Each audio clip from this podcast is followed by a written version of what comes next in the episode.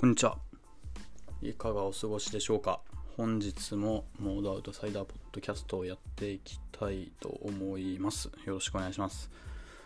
えー、今日ですね、ずっと家で、えーと、タラタラ作業をしていたらですね、ちょっと煮詰まっちゃって、で、久しぶりに、えーと、家で香水つけようかななんて思って、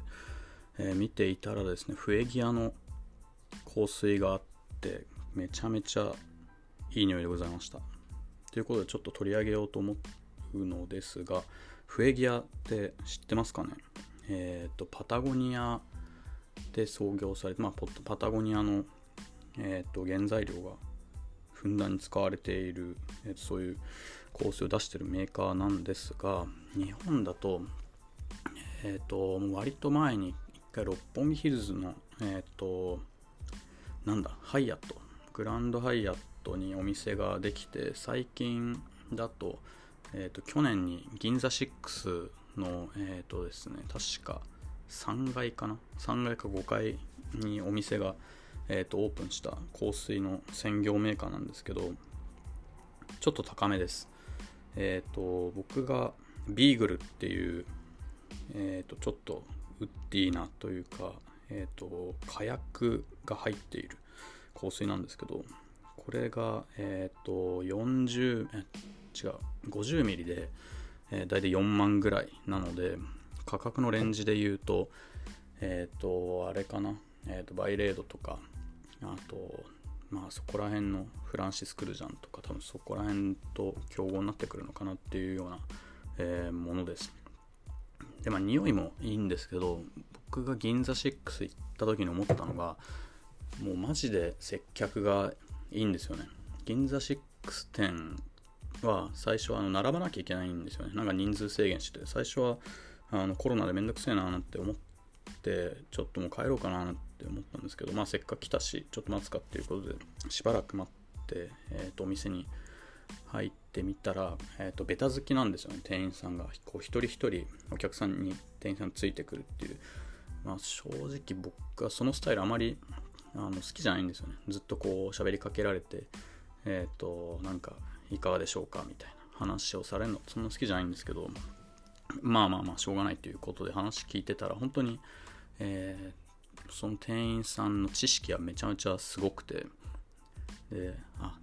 店舗の説明した方がいいかもしれないですね。中に香水がバッて並んでてとてもじゃないけど1人で見るにはもう数量が多すぎなんですよね。まあ、その意味で言うと店員さんいてくれるのは結構ありがたくて。でその店員さんの知識がすごいっていうのは例えば今つけてる香水。でちょっとしたマニアックなものでも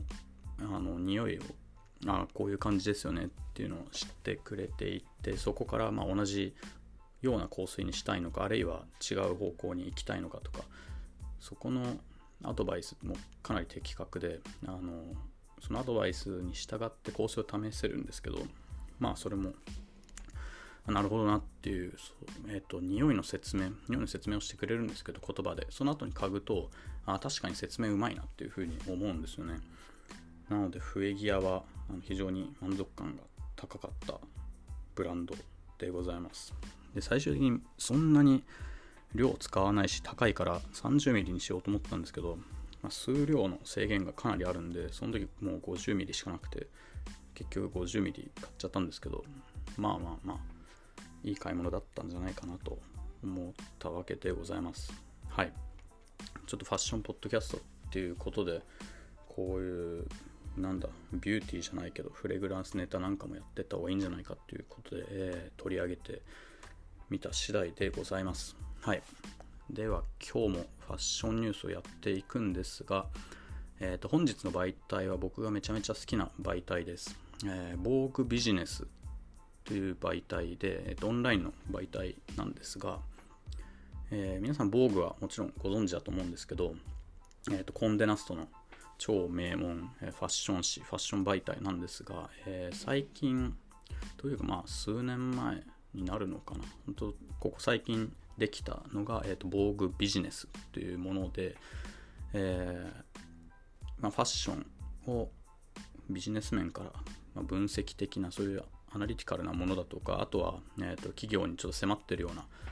ものあとは業界の今後を占うようなそういう記事が結構充実していて、えー、とアメリカ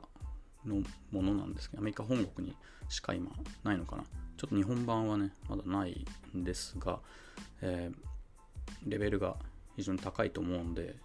皆さんも興味あったらぜひぜひ登録してみてくださいでえっ、ー、と今回は決算のお話です。えっ、ー、と LVMH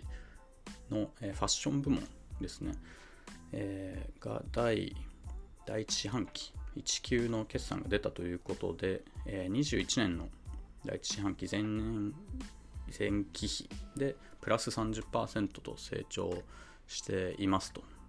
で一方で中国の、えー、ロックダウンとかがまた始まっているので、まあ、ロックダウンが行われてない都市もちょっと売り上げが厳しくなっているということで今後の影響第2四半期の4、5、6月の業績に響いてくるんじゃないかという、えー、ニュースです。はい。で、まあ、ひたすら伸びている LVMH なんですが、えー、市場の、えーとアナリストコンセンサスまあ、その証券会社の担当者とか、えー、と LVMH をこう企業として分析している方が、えー、と大体、えー、これぐらいの成長見込みよっていうのがあの出るんですけどそのコンセンサスというかアナリスト予想がプラス23%でした。なので7ポイント上回ってるっていうことでこれは結構、えー、といいニュースですよね。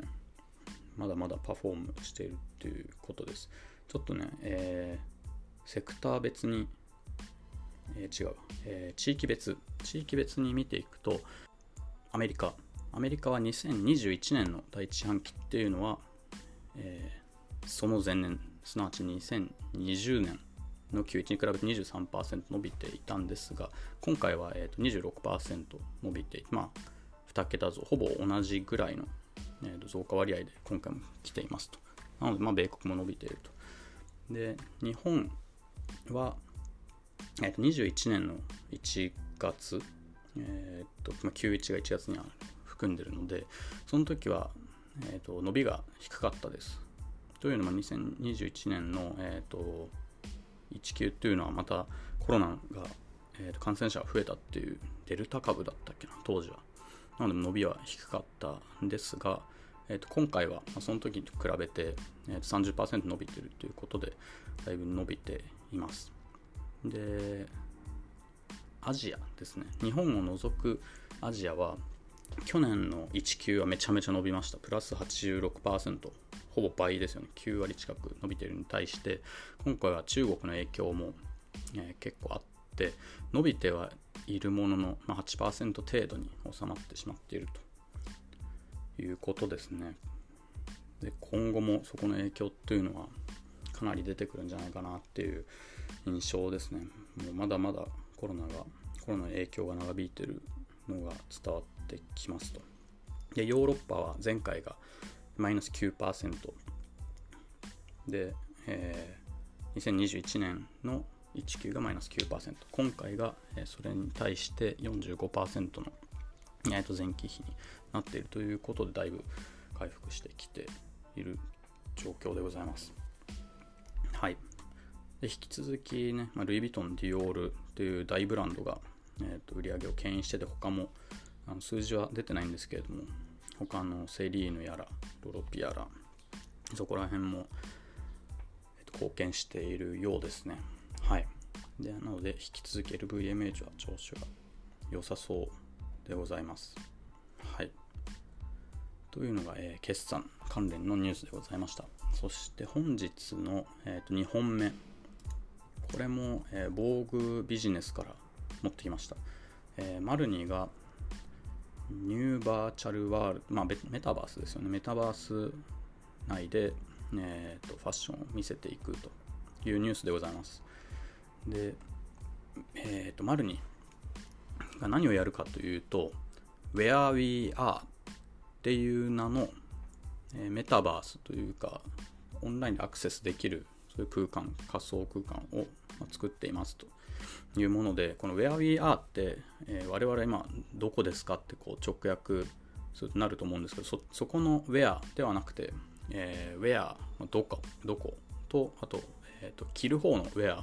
をちょっとかけているような名前だと思うんですがこれを準備していますと。でそれが出るのが、えー、明日今収録してるのが4月13日なので4月14日に出る予定でございます。でここのその Where We Are ってどういうものかっていうと,、えーと、ほぼほぼカタログのようです。えっ、ー、とモデルを前回のショーの時にスキャンしたものをこうゆっくり眺められたり、えー、ショーに来ていた人も採寸されたりしていたらしいのでまあそこで、えー、そういうのも見られるということなんですかね。はい。そういうものが、えー、見られると、まあ、ルックブックですよね。で Marniは結構 Marniだけじゃなくて、えーと、 Marniを持っている、えー、 Only The Brave っていわゆる、えーと、ディーゼルグループですよね。その OTB が、まあ、他のラグジュアリーブランドとかファッション、えー、強い影響力を持つファッショングループを、えー、なんだ追い抜け追い越せで、えー、メタバース関連の事業を進めている一環の今回お話で、えー、何をやってるかというと、えっ、ー、と、 Only The Brave、そういうチームというか、部門を新しく作っています。えー、 Brave Virtual Xperience、略して BVX っていうのをオンリーザブレイブ内に作っていて、例えばあのジル・サンダーとかマルジェラとか、まあ、ディーゼルもちろんそうですけどそういうところの、えー、メタバース参入だとかそういうデジタル経験をさらに作っていくことをやっている部署のようです。ちょっとね詳細は不明なんですけれども、まあ、今後どんどんやっていくっていうことですね。はい。でマルニのホームページさっきちょっとアクセスしてみたんですけどまだえー、何も出ていないようなのでで日本のニュースなんかもまだまだこれについては何も言ってないのでどういう風になるのかっていうのは若干わからないんですが、えー、明日また見てみようと思います。はい、